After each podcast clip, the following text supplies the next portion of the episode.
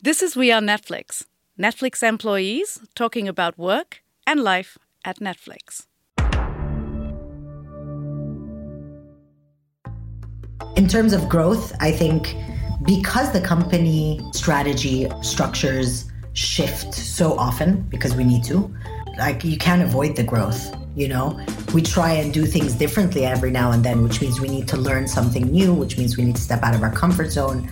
So I think the growth is like a consequence of, of, of being at Netflix. I feel that I've been growing ever since I first put my feet at the office.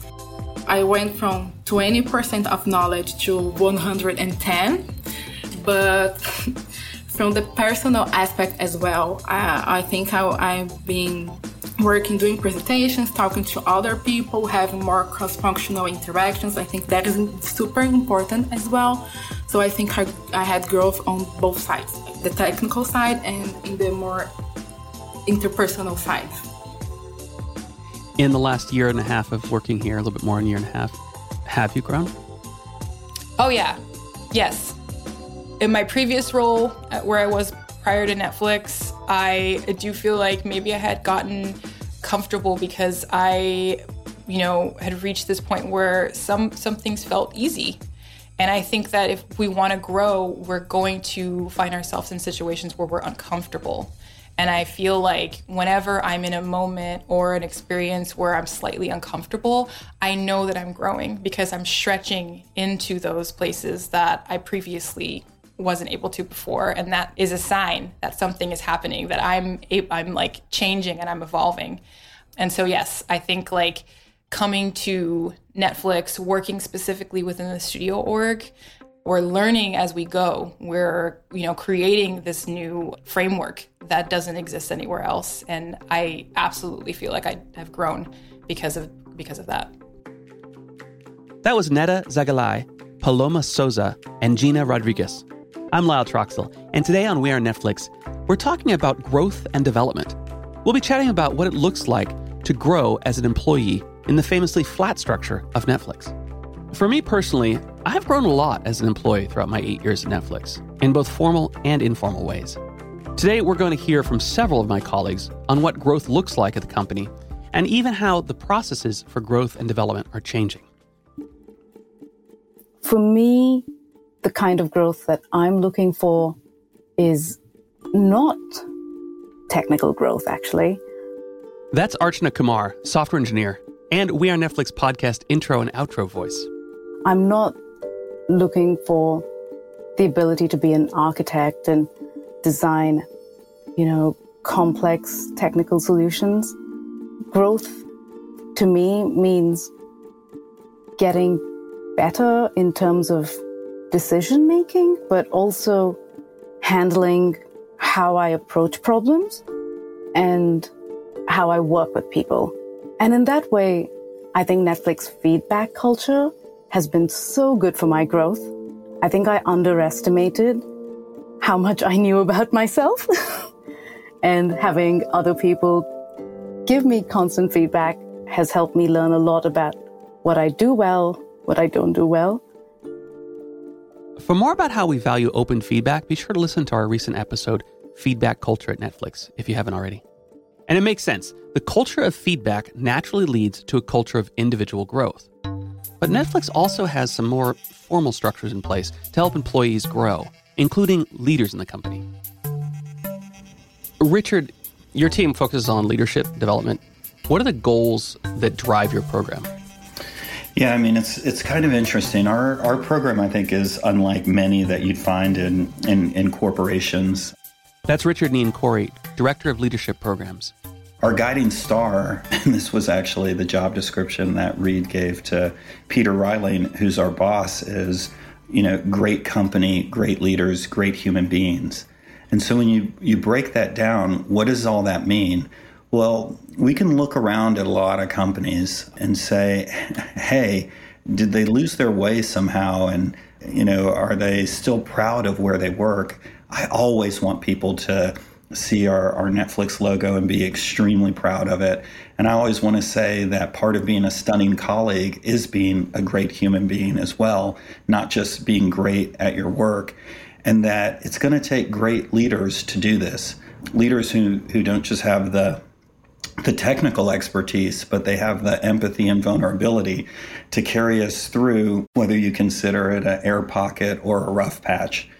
And so, what we do is um, we really focus on the values that leaders bring to their leadership, um, and not just the kind of corporate values, but the values that might guide someone to say, hey, to be a good person, this is how I want to behave in life. And we pattern the program after the Aspen Institute's leadership program, which several of our E staff members went through, and several of our L staff and X staff have been fellows, uh, myself included. And we brought that internally uh, to offer to all directors and above. And at some point in your learning and development as an executive, you start to learn much more from the other leaders around you than just sitting in a classroom setting. And you start to learn more by delving in kind of laterally to topics versus sitting in front of a PowerPoint. I'm not knocking a PowerPoint, um, it's just not what we do. Um, we use things like poetry and literature and memoirs to generate a conversation to talk about the values that drive you and also when those values meet the uh, meet the road and there's tension tension between yourself tension between the business and tension between the world as a leader how do you navigate that? And it's a pretty complex thing to do. So you know we offer a few things for for directors and above. Uh, you know, a seminar that we call Leadership and Legacy that that delves straight into the values of what does it mean to be a good leader and hold those values and what's the kind of impact that we want to leave here in the company and maybe even beyond. We have a seminar on leading a global Netflix. And finally, we're adding tons of complexity. We have factors both inside the company and outside of the company that leaders have to contend with. So we have a course on how do you lead through complexity? how do we maintain the kind of DNA of, of being good storytellers amidst all that's going on? Um, and so we bring leaders together for a week long residential kind of setting to step back and hit the pause button and, and think through these things. Have you grown? Well, you've been here. Have you has your promotion growth been transparent to you? Like, are you growing? Yes, I definitely have grown a lot uh, as a leader. That's software engineering manager Ryan Burgess. I have, you know, over the six years, I know I've grown a lot. There's times when you start to feel like, am I? And it's like, it becomes like, I even have to soul search and think of like, what have I done differently like last year to this year? There's points in time where I've been like, am I being challenged enough? Do I need to? And you know what? This is part of the reason why I ended up finding a different role too, is like, maybe I should look for something different to be challenged more and and continue growing. It wasn't that I wasn't continuing to grow. It's just like maybe something different will even accelerate that. Some new challenges that I'm dealing with could really help that. So I do and like the answer short and sweet. Yes, I have grown and I'm continuing to grow. It's just like are those those step functions of growth? What if another company comes to you tomorrow and says, "Hey, you know, it's it's a successful internet company in Silicon Valley, maybe even closer to home potentially," and they say, "Hey, we want you to come in to be like a director or a VP." You're not going to get that same kind of uh, offering. You could leave to do that. Is that tempting to you? Um, I have run into situations where, yes, I've I've absolutely been approached for bigger titles at you know various companies. Uh, even to be honest, be tr- very transparent, I've even while I was going through the notion of like what challenges do I want in my next role, I interviewed with many internal roles at Netflix, but I interviewed externally too. And some of those were bigger, like quote unquote, bigger titles. And I did it because it was like, I got to do my due diligence to know like what I want and how am I going to grow in my career. But it was really going to be hard for me to give up the Netflix culture, I got to admit. But I, I did feel like, no, as I'm having these conversations, I want to find the right role and make sure that I did that. And so there, some of the roles were bigger essentially in, in title, but I didn't feel like it was enough. Like it wasn't necessarily having the impact. So it goes back to that, like just because there's a title doesn't necessarily mean that you're, you know, quote unquote growing. One area where employees can grow, though by all means not the only or most important way, is compensation. I spoke with Teresa Hoover, who leads the compensation team. I started Netflix September 2020, and the my the goal is when I was hired was to build out a compensation team for Netflix. Prior to that, we really didn't have a formal compensation team. In the last what 16 months, we've expanded and and built out our team. How is comp stuff happening before your team got created? So before our team, we did have one individual who was focused on really just providing market compensation data for the entire organization. But uh, prior to our team, really the onus was on people managers and employees to gather their own their own data for compensation discussions. Yeah, so it sounds like there's a philosophical switch that happened the last few years. How that happened? Why that happened? So I don't. It's not a change in our comp philosophy. Our comp philosophy is still consistent. How we approach or apply our comp philosophy, I think, is is what's shifting. I mean, we know our comp philosophy is personal top of market based on three questions, right? Which is what could the person, the first one, what would the person get at other companies? The second one is what would we pay to keep them? And the third one is what would it cost to replace that person? For question one and question three, we can provide data to help people managers mm. answer those questions. Top of mind for Teresa and her team is making sure Netflix's compensation policies are fair and equitable.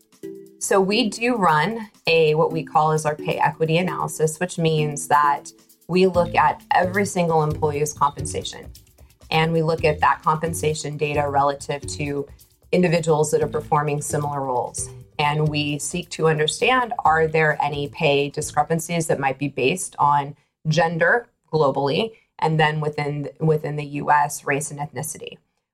The other thing that I think is important that helps keep our pay equitable, if you will, is that we do have very, I would say, phenomenal pay transparency. Director and above at Netflix can see anyone's pay.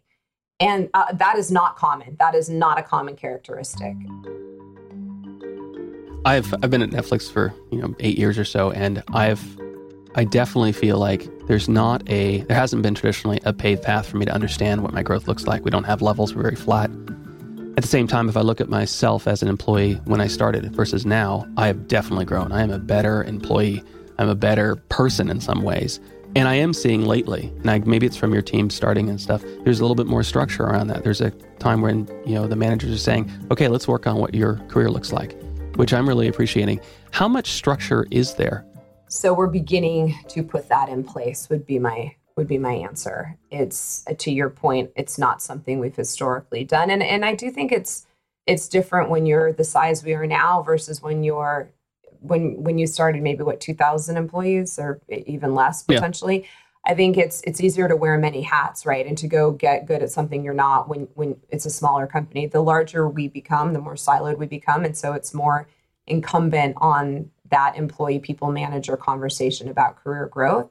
So, in conjunction with again having a comp team, we'll be seeing a more a, more of a support structure to enable those conversations. Jenny Lee Deal is director of strategic initiatives. She told me about another recent shift at Netflix when it comes to growth and development. Whereas before it was very informational. You go, you know, once a quarter we would get the new hires together and kind of, you know, talk to them about some key business context. And now we're looking at the first six months of the new hire journey and actually looking at it through a learning lens of what are the various things that that a new hire would need in order to what we would say acculturate, right? To really understand our culture. And we also have a, a, a, leader onboarding. So we call that leading at.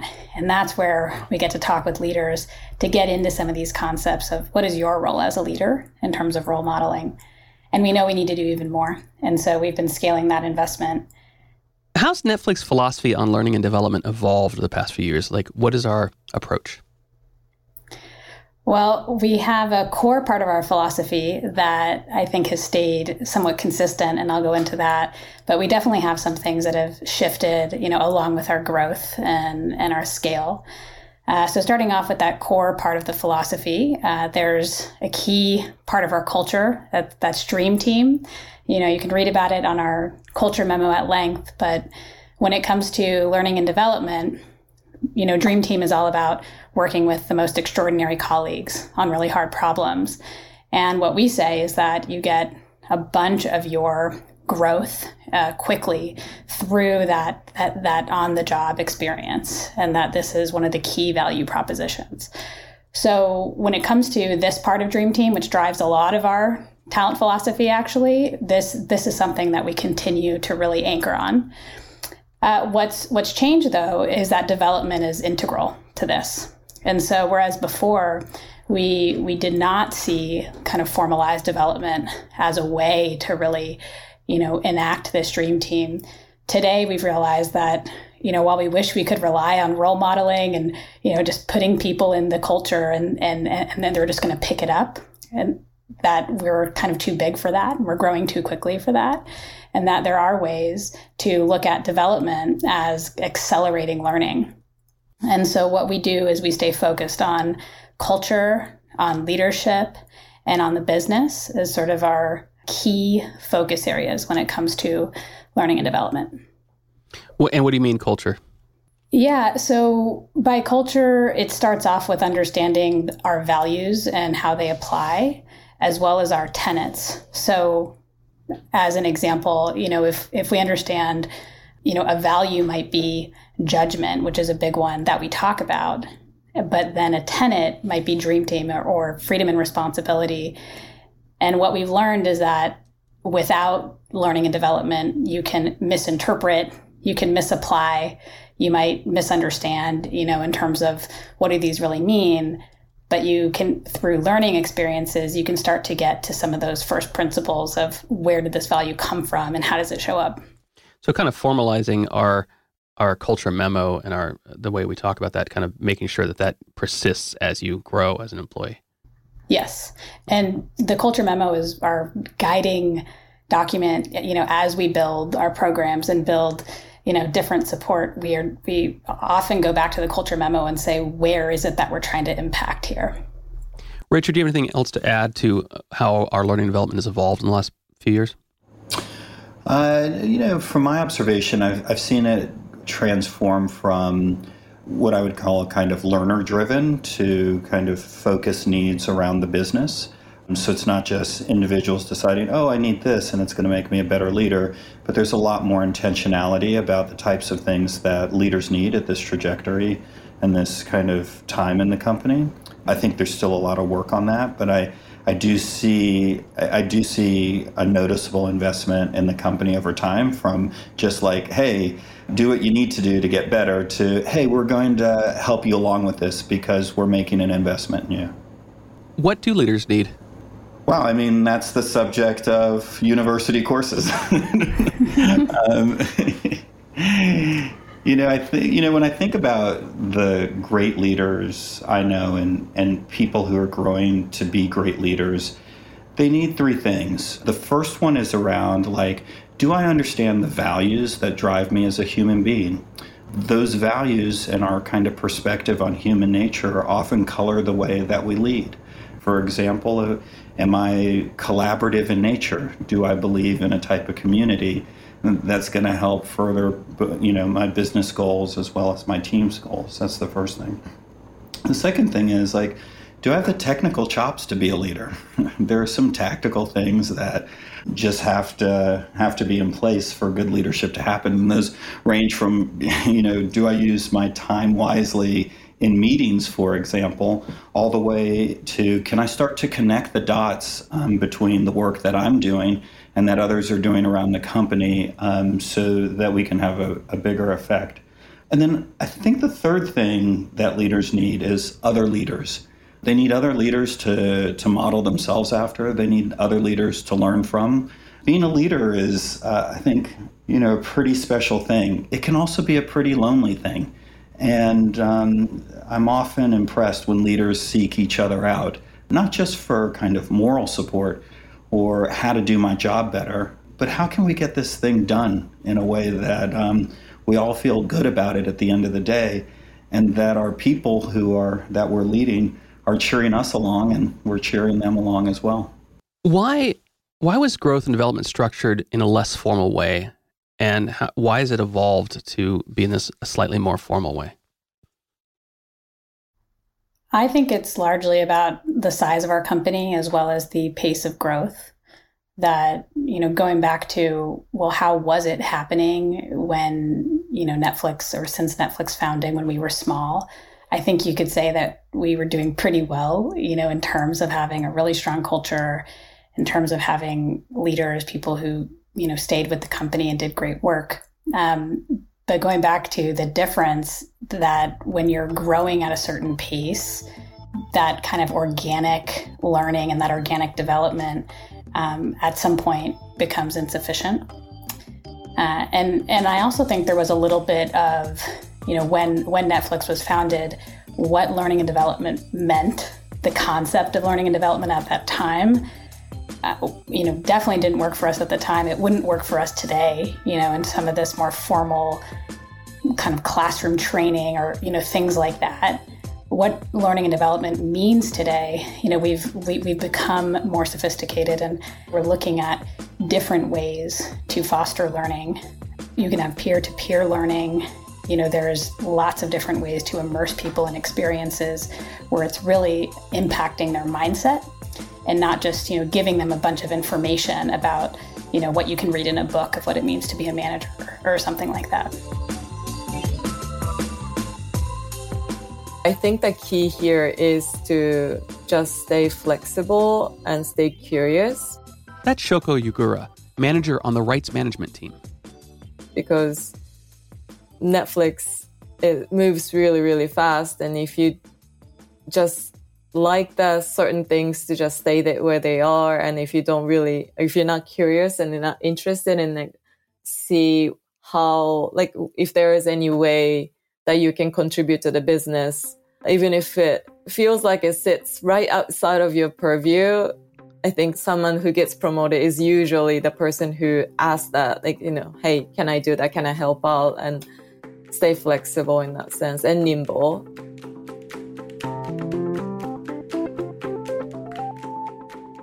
I want to thank all my guests today Neda Zegalai, Paloma Souza, Gina Rodriguez, Archana Kumar, Richard Nyankori, Teresa Hoover, Jenny Lee Deal, and Shoko Yagura. Thanks for listening and see you next time. We Are Netflix is hosted by Lyle Troxell.